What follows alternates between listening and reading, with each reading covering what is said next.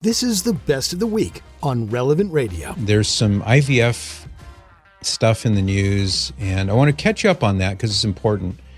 And the first thing to point out is just a reminder that the Supreme Court of the great state of Alabama they ruled that embryos, human embryos, are children. Now they're at that stage of development, obviously, and in their case, sadly, they are cryogenically suspended, you might say, at that phase of development. And some terrible situations exist in which these children who have been conceived in vitro, in vitro means in glass, that's the phrase from Latin, in glass. It's in a glass container, a petri dish, a, t- a test tube. They used to call them test tube babies back in the day. Now, in vitro is all the rage. And one of the terrible things about in vitro is that the embryos who are not selected for implantation go on ice indefinitely. So that's part of the background to this. But in any case, people are freaking out because the Alabama Supreme Court ruled that these embryos are human beings, ergo, they are children. Now, if you don't like the word child or children because that denotes a stage of development in human existence. Fair enough if you don't want to use that term. But the point is, they are human beings. They're unborn human beings, persons, boys and girls male and female, etc. So that's the the backdrop to all this now.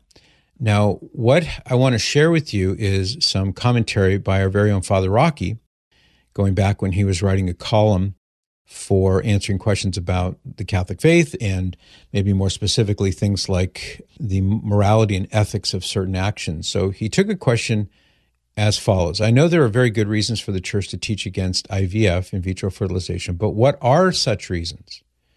Also, what forms are allowed and what's the difference? So here is Father Rocky's response. It's worth listening to. The church hopes and prays that God will bless married couples with children, but knows very well from experience and stories in the Bible that not every married couple receives the gift of children. So, the answer to your question, it needs to be stated that children are a gift from God they are not a right.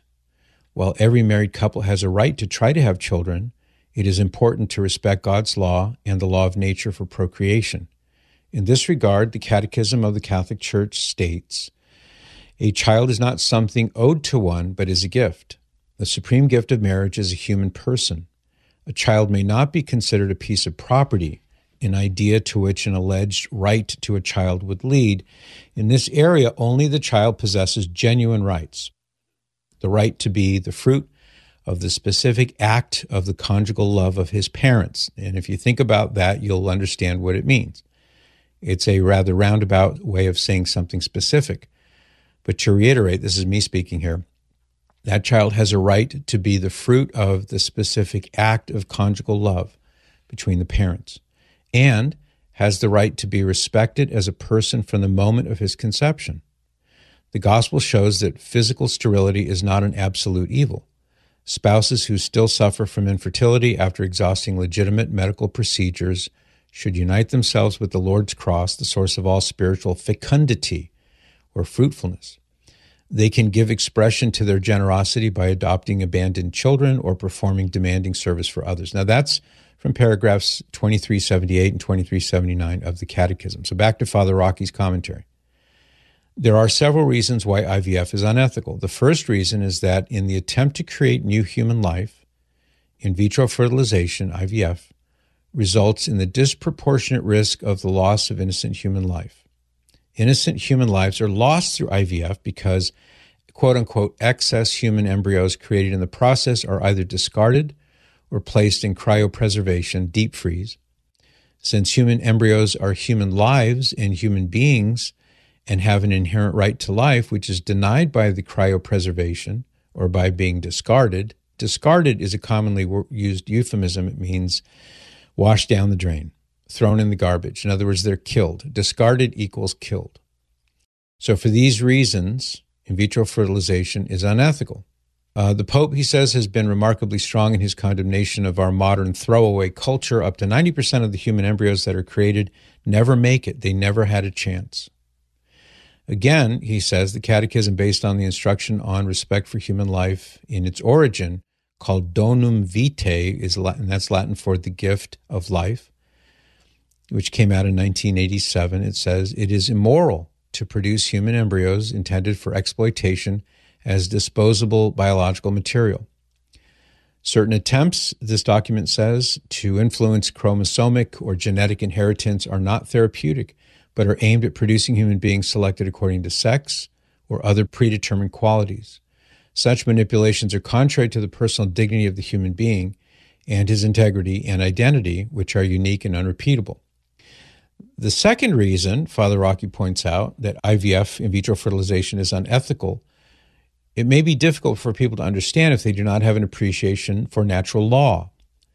Because in vitro fertilization invades the sacred space of interpersonal human sexual relations and relies too much on technology, it winds up separating the spouses from each other and often separating the real parents from their offspring.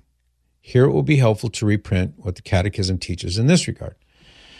Techniques that entail the dissociation of husband and wife by the intrusion of a person other than the couple who donates sperm or ovum or a surrogate uterus are gravely immoral. This is the church speaking here.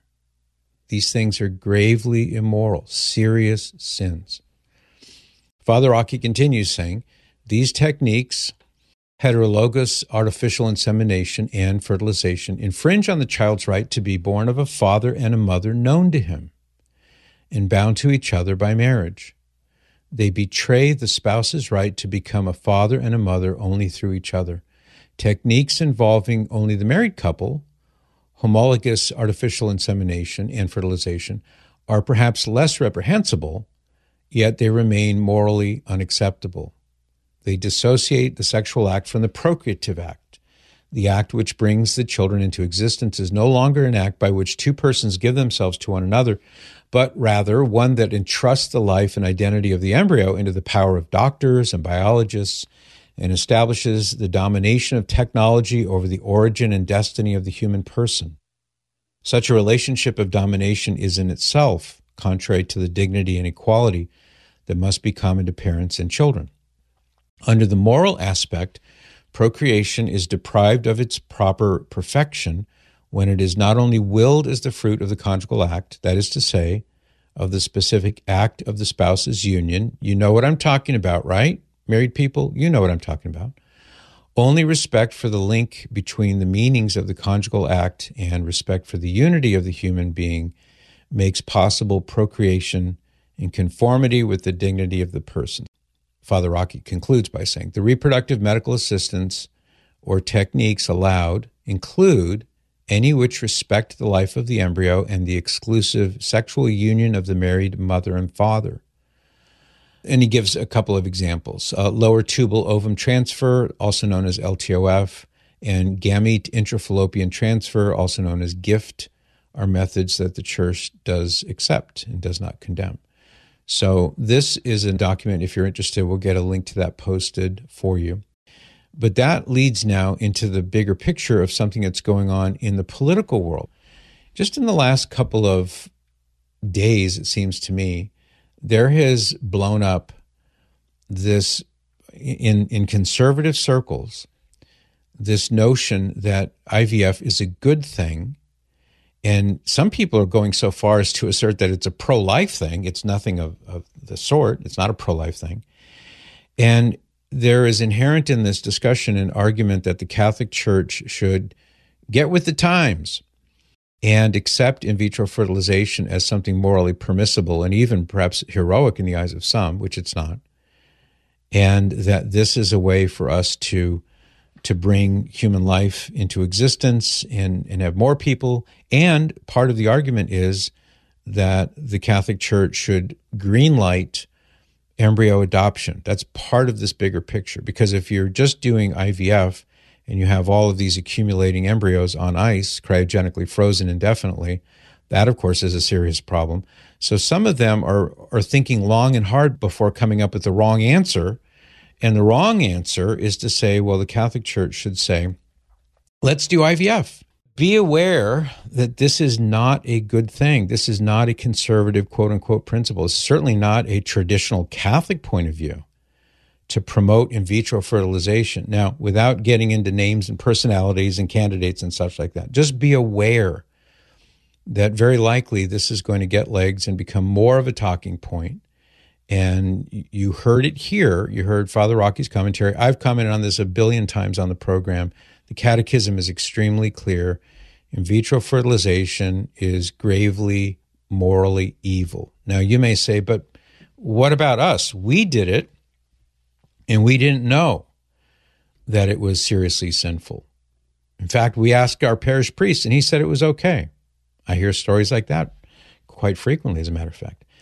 Well, if you didn't know, let's address those folks there who had in vitro fertilization. I know some people personally, people I, I love and care about very deeply, who have not only used in vitro fertilization to achieve fertilization, I also have extended relatives, people I love and care about, who were conceived this way. So to speak, at least, I've got skin in the game. Most of you do in one way or another.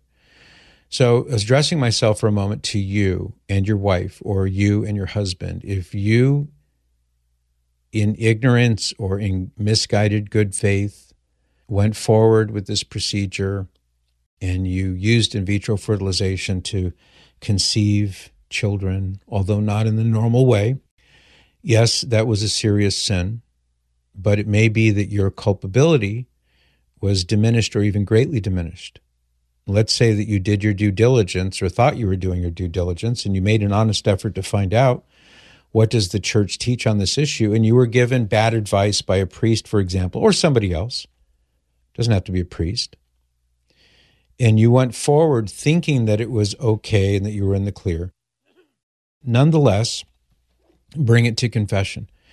And you put it there at the foot of the cross let jesus forgive this sin. And to whatever extent you knew it was wrong or you didn't know it was wrong or somewhere in between, leave that up to God.